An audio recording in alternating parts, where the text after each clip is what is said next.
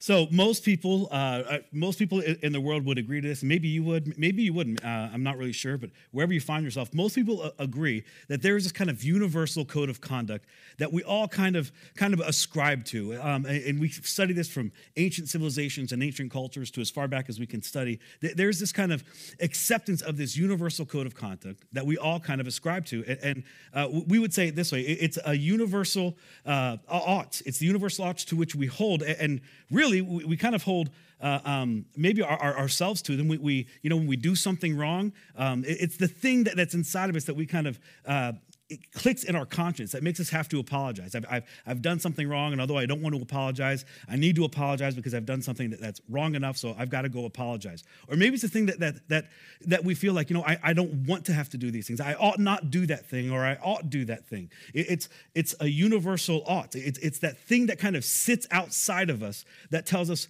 uh, what we ought to do and what we ought not to do. What's really interesting about this is, is that sometimes we hold ourselves to this, but, but what we always do do. And this is a kind of an, an all skate for everybody. The, the playing field is very level here. What we all do is we all not just hold ourselves accountable, but we all hold others accountable, don't we? I mean, isn't this true of you that if, if somebody were to wrong you, you definitely hold them accountable. But when we do something wrong, somehow we, we, we find an excuse. We can come up with a reason. Well, I had to. I, I, I had to, to do this thing. I had to, to get my own way. We, we hold other people accountable to this, and we reach out and we leverage that and, and we make sure that, that they're held accountable. But we don't always hold ourselves accountable to it. It's interesting. I don't know if you ever thought about this, but did you know that, that liars, liars don't like to be lied to? They really don't. And they might say, you know, but, but I, ha- I had to, to stretch the truth. I had to twist it. I had to, I had to say what I had to say because, I, you know, I, I had to get my own way or I had to make sure I didn't get in trouble. But, but whoa, whoa, whoa. Don't you ever lie to me, right? I, I, don't want to be lied to, even though I, am the liar. Liars don't like to be lied to. And I bet you, you didn't know this, but thieves don't like to be stolen from. I mean, they might break into your house and, and steal something from you, but if but don't you dare break into the house and steal from them. That's not how the world works. That's, I mean, they don't just sit back and say, hey, that's okay. I bet you didn't know this, but thieves call the cops on other thieves. They do. Thieves don't like to be stolen from. Cheaters don't like to be cheated on. And if you're the type of person who says, you know, I don't do that guilt thing, I just, I don't do guilt, I don't like guilt, uh, you know, I just don't roll with that. What's interesting is that, that people who feel that way, it's, it's, it's this, this sense of, I don't want the responsibility, I don't want to be wrong. That means that everybody else has to be wrong so that you can be right. Have you ever thought about that? Let, let me say it this way people, people who don't do guilt are adamant regarding the guilt of others. I, I may never be guilty, but because I'm never guilty, that means that you are guilty all the time. There's a hypocrisy in this, and this is what we do. We reach out and we leverage this universal set of right and wrongs, and, sometimes we use it to make an excuse for ourselves so we can feel better about ourselves, but we always hold other people accountable to that set uh, of universal oughts, of what we ought to do and what we ought not to do. This is the hypocrisy. Whether you're a Christian or a non Christian alike, this is the hypocrisy for all of us. We all kind of operate this way. The playing field is leveled. And here's something that's true for all of us, and we can't help this. We, we, for some reason, we just can't stop. We can't stop holding others accountable to an external standard we sometimes ignore ourselves. We can't. We, we, we, just, we just keep doing it. And we may try, try not to. We may try to even hold ourselves to it. But when somebody does something wrong to us, we, when, when we do something wrong and we're feeling really guilty about it, we, we stretch. We're not going to hold ourselves, but we're going to make sure we hold them to it. And this whole, this whole feeling of ought, ought to do and ought not to do and holding other people accountable, this kind of underscores the arrival of Jesus. This underscores the, the arrival of Jesus, as we talked about last week, was really, really good news. It was good news. And as we said last week, for, for some people, there's this resistance to Christianity. And, and the resistance to Christianity really re- revolves around one question. And maybe this is you. And if it is you, I encourage you, watch last week's message because we tackled this. But maybe, maybe it's you. Maybe you struggle with this question Is it true? Is Christianity true? But what we're finding more and more often, and maybe this is more where you find yourself, is that that's not the question a lot of people are asking. The question more people are asking now is this is it good? is Christianity good? Is, is it good for me? Is it good for society? Is it, is it good for my family? Is, is it good for, for our community? I, I you know, I, I don't really know. I, I don't know that it's good anymore. I, I've seen some harm. I've seen some people do, do some crazy extreme things. I'm not sure that, that, that it's good. I, I don't think that it might be. And if you find yourself sitting there, if you find yourself answering the question that way, I, I want to challenge you that maybe you never really came in contact with the original story, with the original good news. Because the good news of Jesus, the message of Jesus, the message of his life, it was good news. And if you, at any point in your life, can look back and say, yeah, but it doesn't feel good, then maybe you didn't come into contact with the original good news. The good news that was good news of great joy. And then here's the part that, that, we that people just seem to wrestle with, at least the first culture wrestled with. It was good news of great joy for all people. Seriously, all people. Well, I mean, was it really for all people? Is Jesus' birth really good news for all people? And if it is really good news for all people, then, and here's where we're going to go in week three, so you don't want to miss next week, then why is there so much resistance to it? Why is there so much resistance to this idea of Jesus and what Jesus could do for the world, what Jesus did for the world? Why doesn't everybody kind of lean into it like they did with the original version? The original version of good news, we call it the gospel, right? That, that's what we call it, the gospel. It's, it's that kind of good news. The gospel was two English words that were brought together that really just mean this the good story. I know we're, we're really creative with our titles here, right? In the Greek, they called it the euangelion. It was the good story. And if you can look back in your experiences with Jesus, with the message of Jesus, and say, I don't know that it's good, then my guess is that you have never heard the real version. You've never heard the original version. That somewhere along the line, somebody uh, uh, modeled it for you, or told you, or taught you the wrong thing. And my hope is this Christmas season, maybe you would take a step back. Maybe, maybe you would even enter back into your faith as you begin to experience the original good news that was for you, that was for me. You see, Jesus' message, it caught on because many people were leaning in. Many people wanted to be a part of it. Luke told us that, that, that many people wanted to put an account together of, of, this incredible story of the life and the events of Jesus. Luke, as we dove in last week, he tells us this. Now, I love, I love the scripture. He says, the law and the prophets, that is the Old Testament. The, we would call it the Old Testament, although to the Hebrew people, it was their scripture, it was their holy text, their Bible. The law and the prophets were proclaimed until John. That is, they were proclaimed until John the Baptist. These, these Hebrew scriptures that were good news for the, the, the ancient Hebrew people, it wasn't really good news for anybody else. And it was being taught, it was being preached, it was being proclaimed all the way up until the time that John the Baptist stepped on the pages of history. And when John the Baptist stepped out, he started talking about this new thing that God wanted to do. And then Jesus stepped on the pages uh, of history on the banks of the Jordan River as an adult. And, and Luke tells us that since that time, since the time that John the Baptist started talking, since the time that, that Jesus stepped on the stage, since that time, the good news that is the real good news, this new thing Jesus is doing. It's not the law and the prophets, because we didn't, the, we, did, the law and the prophets are kind of the backstory. It's not the Bible, and maybe that's what you think it is. Well, the good news is it's the Bible. The Bible wasn't even written yet, there was no Bible. The good news of the kingdom of God, this new thing God's doing, this new kingdom that God's creating and establishing, these new values He's introducing are being preached. And then get this everyone, everyone who hears it, everyone who experiences it, everyone who witnesses it, everyone who, who heard one of the teachings, everyone is kind of leaning in. Everyone is forcing their way into it. You see, it was such good news that everybody wanted it to be true. And isn't that true of us? When we hear news that, that, that we don't like, bad news, we really hope it's not true, don't we? But when we hear news that is true, we hope it's true. We, we want to believe it's true. This audience wanted to believe it was true. Whether they even truly believed or truly understood who Jesus was, they wanted to believe it's true. And maybe, maybe that's where you find yourself this morning. I, I, don't know that I believe. I don't know that I can roll with this Christian thing. I don't know that I can roll with this, with this church thing. I, I, I don't know about all that. But that story, like, wow. I mean, I just, I want to believe it's true. It's just amazing. I, I hope it's true, but I, I'm just not sure. You see, the, the original message, the good news, it was compelling. And because it was compelling, it was worth telling. And so his story was told. What made the good news so good? And this is what we're going to talk about this morning. What made the good news so good is that it kind of leveled the playing field for all of humanity. It, it, it's, a, it's a little bit disturbing and, and it's really uh, appropriately humbling for, for all those people who thought they were, they were already good enough, who, who thought they didn't need anything else. It was very disturbing for them. But it was humbling for the people who, who thought, you, know what, I, I, know I'm not good enough. I'm, I'm, that person who, who reaches out to that universal, you know, uh, those ought to, of what we ought to do and what we ought not to do. I, I'm the person that when, when I do something wrong, I don't hold myself accountable. When somebody else does something wrong, I hold them accountable. I know I've fallen short. I've fallen short of my standard. I, am short of your standard. I'm short of, of, of this universal standard of right and wrong. And so the playing field was leveled. He said, You see, I, I'm, I'm here for, for all.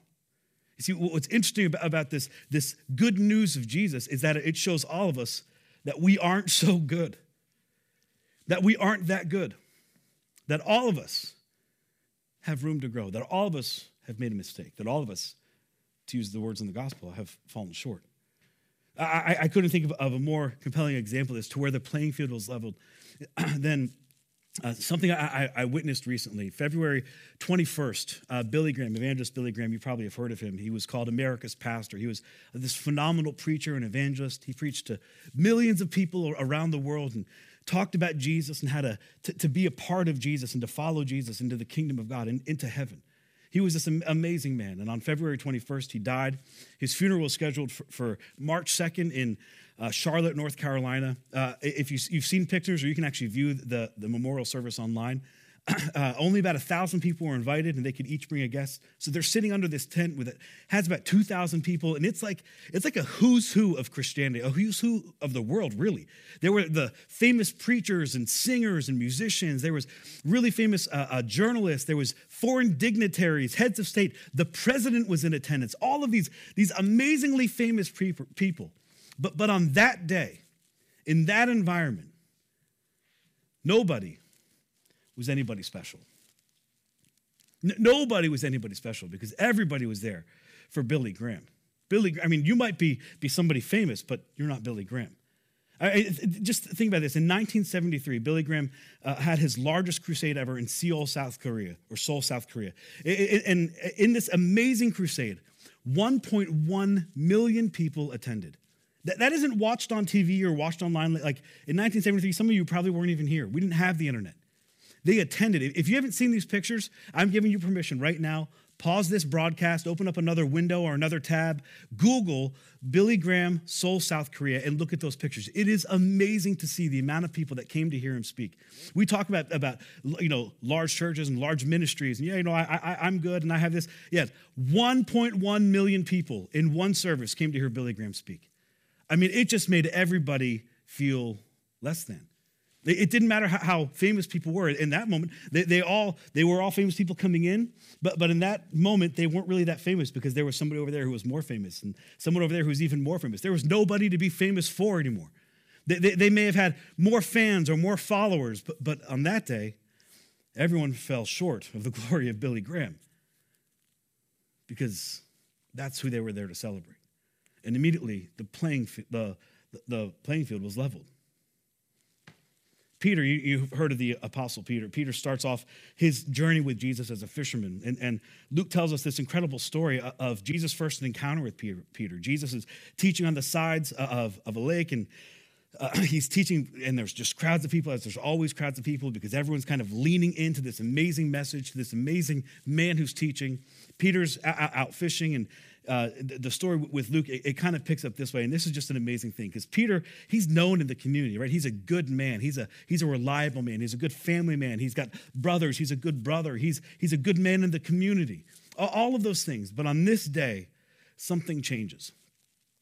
Luke tells us this. One day, one day as Jesus was standing by the lake of Gennesaret, the people were crowding around him as they always did. There's always crowds of people leaning in to this message of Jesus and they were listening to the word of God. Now, this phrase, word of God, is a really interesting phrase because what it doesn't say there is they were listening to the word of God being taught. Jesus was teaching, but what's interesting is he wasn't teaching the word of God because the word of God wasn't written yet. Right? The, the, the, Bible, as we would think of the Word of God, it, it's not happening. And he's not teaching the law and the prophets because that's his backstory to why he's here.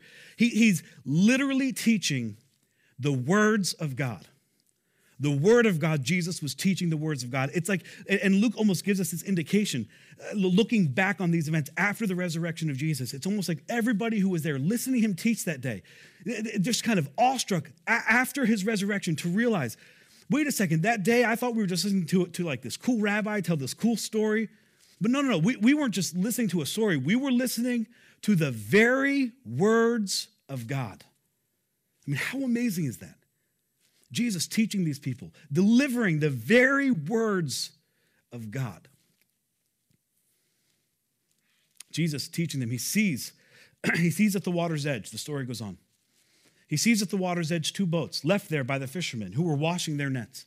The fishermen would typically fish during the night because at night the, the water would cool down and fish would come to the surface to feed. So they would head out in their boats and they would take their nets and throw it out and they would fish and they would pull in as many fish as they could at night. But once the sun came up, the water warmed up and the fish would go deeper. So they would come back to the shores when the sun rose. They would lay their nets out on the on the beach. They'd clean out all the seaweed, all you know, all the beer cans from uh, you know the night before, and make sure all, all, the dead fish are out. And they let the nets dry out, and then they'd roll up their nets and they'd fold them and they'd, they'd put them back in their boat. Jesus is teaching, and he looks over and he sees these boats, and these fishermen are, are out there doing this very thing. They're, they're, they're, already done fishing. This is this is morning now, right? The, the, the nets are out. Some of them are drying. They may even be rolling their nets up, ready to put them away. He got into one of the boats the one belonging to Simon, who's also Peter. And he asked him to put out a little from the shore. Peter, to take me out a little bit so I, I can see the, all the people, and then the people aren't crowding against me and pushing against me. And then he sat down and he taught the people from the boat. Now, imagine being Peter. He's had a long night, he's tired. He doesn't really want to have to go back out, but you know, this is a rabbi, and rabbis are very respected people. And I guess I'll do this for you. But he's there, he's got no place to go. He can't bail, he can't you know, skip out on the message and go grab lunch. He's kind of stuck and he's probably there fiddling with his nets, folding it up. Jesus keeps teaching. He keeps teaching and he keeps teaching. And when he's done with his teaching, I'm sure Peter's thinking, all right, now I can finally like row back in, get this guy out of my boat so I can go home and sleep because I have to go fishing again tonight. Jesus is done teaching. Then he looks over at Peter and says, Hey, Peter, would you take me fishing? Peter, take me fishing. And I don't know exactly what Peter's thinking. No one really knows what Peter's thinking, but, but I, I kind of guess if it were me, I would think, seriously, man, I've been fishing all night. I'm tired. I don't want to fish. We, we've done this, and, and now's not the, like, this is the wrong time to go fishing. All the fish are, are, are back down deep, and we're not going to catch anything. Maybe he didn't think that. Maybe what he thought was, you know, this is a rabbi. He's kind of a cool guy with a cool story. I mean, it was an amazing teaching. I've never gone fishing with a rabbi before. Maybe let's go fish with a rabbi. Either way, Jesus, or Peter rather, he appeases Jesus and he brings Jesus out further. They go fishing. They, they cast their nets out. They pull them in, and there's a bunch of fish. And they do it again, and there's a bunch of fish. And they, and, and they, they keep fishing until there's so many fish in the boat, the boat begins to sink. And I don't know exactly what happened in, in, in, those moments. I don't know exactly when it dawned on Peter, but, but something dawns on Peter, and he makes this incredible statement. It's like Peter is in, in one moment just kind of awestruck by this. He, he's kind of made completely self aware. He looks out in the midst of this boat completely filled with fish with this rabbi who just taught this incredible message. And Peter's overwhelmed with self awareness. He sees himself, maybe in a new way, maybe in a very raw, raw, raw way, in an unfiltered way. He, he, realizes for the first time that he's not okay with what he sees. I, I, was okay before this moment. I was okay with the world, but, but now I'm not. I'm not okay with me. I'm not okay with, with who I am. I, I'm not, I don't feel right about myself. Before this, Peter was above average. Before this, Peter was, you know, he was the respected man of the community. But in this moment, none of that mattered anymore. Luke tells us when Simon Peter saw this, when he saw the fish, when, when he, he, for a moment, maybe realized who he was fishing with the fish, the fishing, the fishing business, the crowds on the shore, all of that became inconsequential. He felt out of balance. His world was out of balance, and he was not okay with who he saw in himself. When Simon Peter saw this, he fell at Jesus' knees in the boat. He fell at his knees, and he makes this incredible statement that I absolutely love. He says, Go away from me, Lord. Go away from me, Lord. I am a sinful man. To which we would say, Peter, come on, like, You're being hard on yourself. You didn't sin. You did the right thing, right? Jesus asked to go in your boat and you said yes. And then he asked to go fishing and you said yes. Like, you didn't sin. You, you were doing the right thing. To which Peter would, would say, I, I didn't say I sinned. I said, I'm a sinful man. I, I'm a sinner. Peter would say, I'm a sinful man. What I realize in that moment is I am not okay with who I am. I am not okay with, with, with, with who I see in the mirror. I'm not okay with myself. And I don't know why, but in, in the presence of this man, in the presence of this rabbi, I realize how out of balance my world is and how out of balance I am. And I'm not okay with that. Another way uh, uh, of saying it is this He would basically say this Jesus, I need you to go away so that I can feel okay about myself. You see, before you came along, Jesus, I felt okay. And now that you're here, I don't feel okay. My world is rocked. Go away so I can feel okay about myself again. And in this moment where Peter realizes in all of his self awareness how broken he is, how, how messed up he is, how much of a sinful man he is, Jesus looks down at Peter and he says this Peter, don't be afraid. And Jesus could have gone on, couldn't he? Couldn't he said, Yeah, Peter, you're right. You're a sinful man. But let, let me tell you, this isn't even the worst of it. Your, your, your, your biggest sins, they're yet to come. Peter, I'm going to take you on a journey and you're going to do things that men have only dreamed about. You're going to see things that the world's been waiting for for thousands of years. And then at the end of it all, you're going to deny you ever knew me. You're going to deny all of these events. Peter, at the end of it all, you're going to sin your greatest sin. You're a sinful man. But here's the thing, Peter. That's why I came. For sinful men. Now, Peter, follow me. And together, we're going to leave a lasting mark in this world. We're going to introduce this world to the new kingdom of God. See, the kingdoms of this world, it's all about power, it's all about prestige, it's all about prominence. But the kingdoms of God, See, that's, that's good news. That's good news. That is the, the, the, kingdom of God is about a new kingdom. The kingdom of God is about a new kind of king, not like the kings of this world, but, but a new kind, Peter. Peter, here's the thing I'm going away, but I'm, I'm going to take you with me. And together we're going to do the unimaginable. We're going to leave our lasting mark on Western civilization. We're going to change the world. And that's the good news. Immediately, playing field level. So they pulled up their boats. They left everything. And Peter followed him. And it changed the world forever. See, here's an interesting thought. What makes the good news so good is that we aren't so good.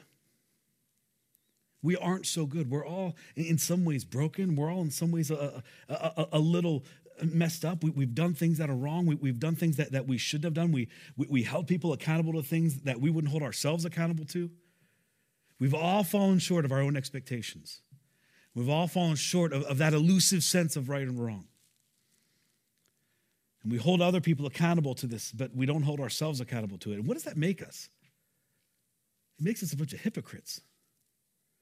We give ourselves enough, but we don't give other people out. We are all falling short. In some ways, we do this and, and we don't even do it on accident, do we? We say, well, you know, it was a mistake. I did this thing and it was wrong. And, it, you know, she did this and it was a mistake. And then the question is, really? Like, this is her fourth time doing it. Is, is, that, is it still a mistake if you do it four times?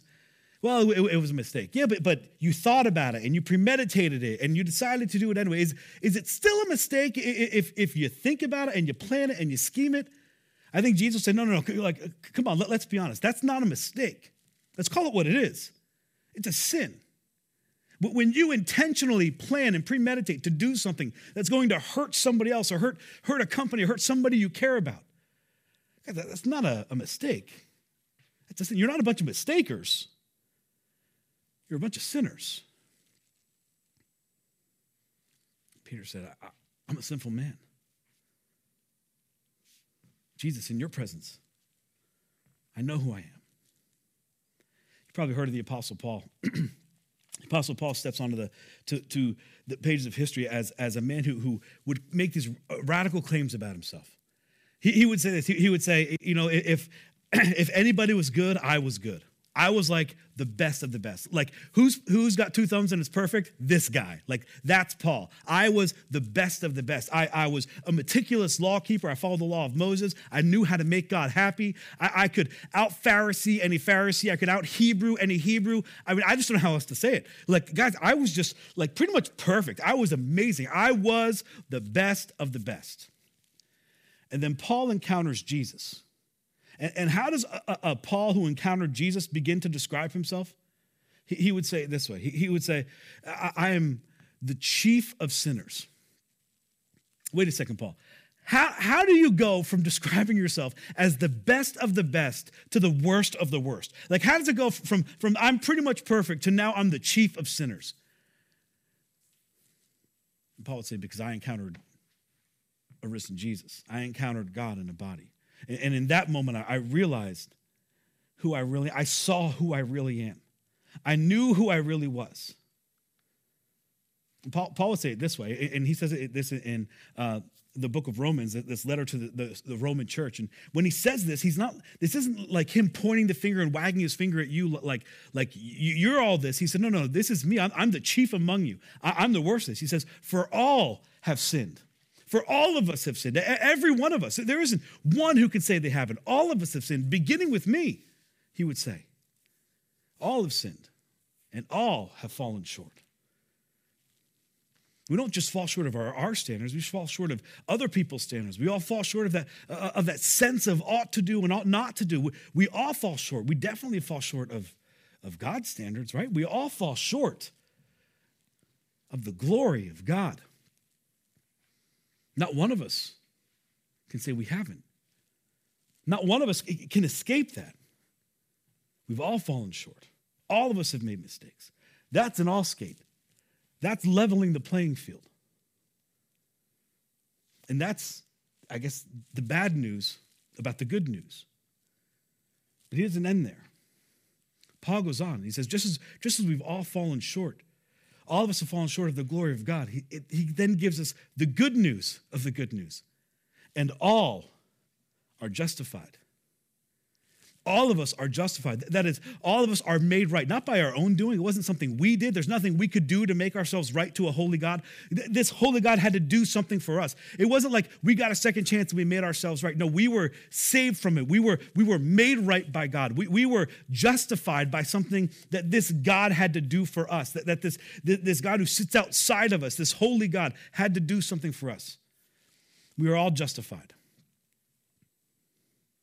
You see, promising to do better, and this is what, what our, our habit is. Well, I, I can just fix this the next time. I, I, made, I made a mistake this time, but I can fix it the next time. I'll, I'll promise to do better. You see, promising doesn't help us, promising doesn't fix it, promising doesn't justify us. But we, we like to think it does. Here's the problem with promising promising doesn't fix it now. I might promise to never break your window again, but it doesn't fix the window I broke now. I might promise to never do that again, but it doesn't solve the problem with what I've done right now. We can make promises, we, we, can, we can try to, to commit to it, but we've all fallen short of God's standard. You see, this is why we need more than just a second chance. This is why we need more than, than just uh, um, a promise.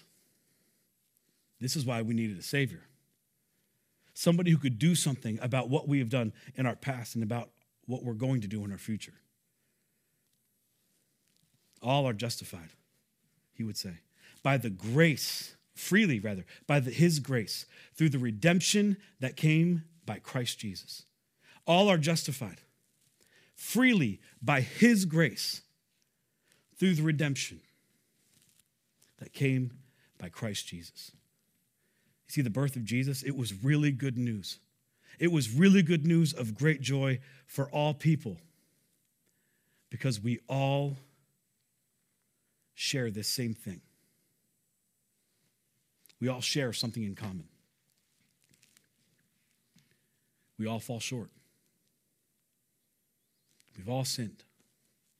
We've all been invited, though, to embrace the same solution. At this uh, funeral service for Billy Graham, his daughter, Ruth Graham, Um, it was my, my, really my favorite part of the, the whole service.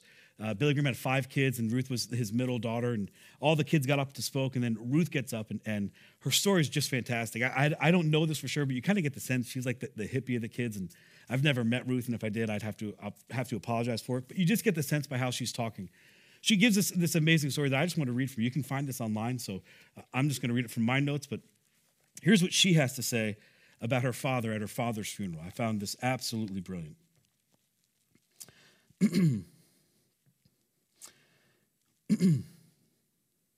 she says, I've learned this week, as never before, that everybody has a Billy Graham story. But I have my own Billy Graham story. So I'm going to tell you that one. After 21 years, my marriage ended in divorce, and I was devastated. I floundered, I did wrong, the rug was pulled out from underneath me. My family thought it would be a good idea if I moved far away and get a fresh start somewhere else.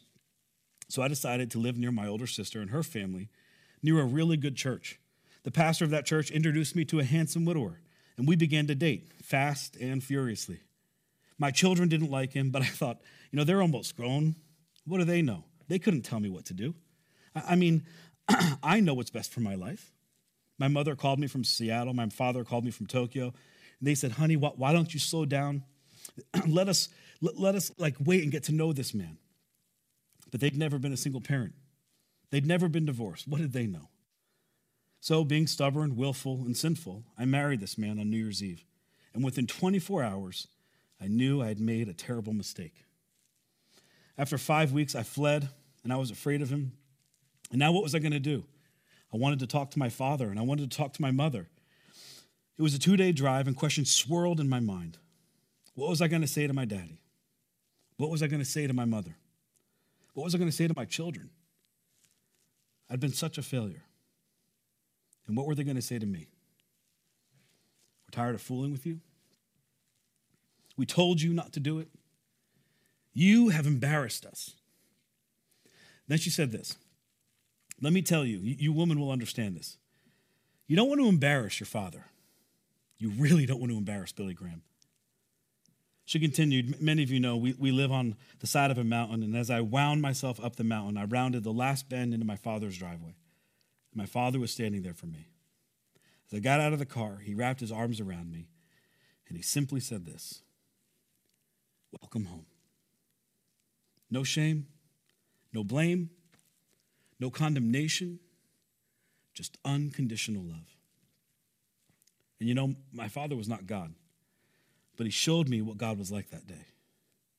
When we come to God with our sin and our brokenness and our failure, our pain and our hurt, God says, Welcome home. And then she said this, and that invitation is open to all of you. No blame, no condemnation, just unconditional love. You know, when a, a cure is found for a disease, the, the people who rejoice the most are the people who have that disease. They're the people who cry out for joy. The, when Jesus offered his grace to the world, it was the people who knew they needed his grace that were most grateful. And, and maybe a year ago, you would hear this message and it would just kind of bounce off you and, and you wouldn't pay any mind to it. But maybe in this moment, maybe after the year you had, maybe after the mistake you made, maybe after what happened last week, for some reason today, this just hits home. That's me. All my sin, all my baggage, all my shame. Today, that invitation is available to you. And I want you to know that your Heavenly Father stands there with open arms and He's not ready to, to read a list of all your wrongs and go through your shame and, and, and force you to carry a burden. He's there with open arms saying, Welcome home. So here's what I want you to do. In a moment, I'm going to ask you to say a prayer with me. I'm going to ask you to basically uh, make this a sticky point in your life where you can always look back and say, I remember that day. I remember saying that prayer. I remember for the first time feeling like, like there was somebody who cared about me, regardless of what I had done, with all my mistakes and all my baggage. I want you to look back on today and say, I said that prayer. And I invited Jesus into my life. God, if the offer still stands, if you still want me, I'm coming home. So here's what, I'd like you to do. Here, here's the prayer, and we're going to say this together. Heavenly Father, I have fallen short. I am more than a mistaker. I am a sinner who needs a Savior. I place my faith in Jesus' death on the cross as payment for my sin. If that's you, no matter where you are, if you're listening to this in the car later or you're, you're watching this later in the week, maybe you're watching this Sunday morning, you're with me. I want you to be still and I want you to be silent. And for a moment, I want you to say this prayer. Maybe for the first time in your life. Maybe you said this prayer before years and years ago, but, but you just couldn't wrap your mind around this thing being true or this thing being good. But today you realized it is good, and I want it to be true. Would you make it true in your life right now? Would you say this prayer with me? I'm going to ask you right now would you repeat these words after me? Heavenly Father, I have fallen short. I am more than a mistaker. I am a sinner who needs a Savior. I place my faith in Jesus' death on the cross as payment for my sin. In Jesus' name, amen. I want you to know if you made that decision, you made the greatest decision of your life. The scriptures tell us that all of heaven rejoices when one person decides to make their life right with Jesus, decides to follow Jesus out of their sin and out of their baggage into his new kingdom. Today, you are a part of that family and you are a part of our family. I would love for you to let me know that you made that decision. I'd love for you to answer any questions you might have. Would you let us know that you said that prayer? Head out to our website. Let us know you're there. If you're on our broadcast, let us know in the comments. We'll reach out to you, answer any questions, and help you with your next steps. I love you. I say this every week. I love you. And there is nothing you can do about it. The greatest joy you can experience this Christmas season is experiencing the good news of great joy for all people, even you. I love you. There's nothing you can do about it. Have a phenomenal week and join me back here next week for part three, the conclusion of our Christmas series Christmas. It's all good. God bless.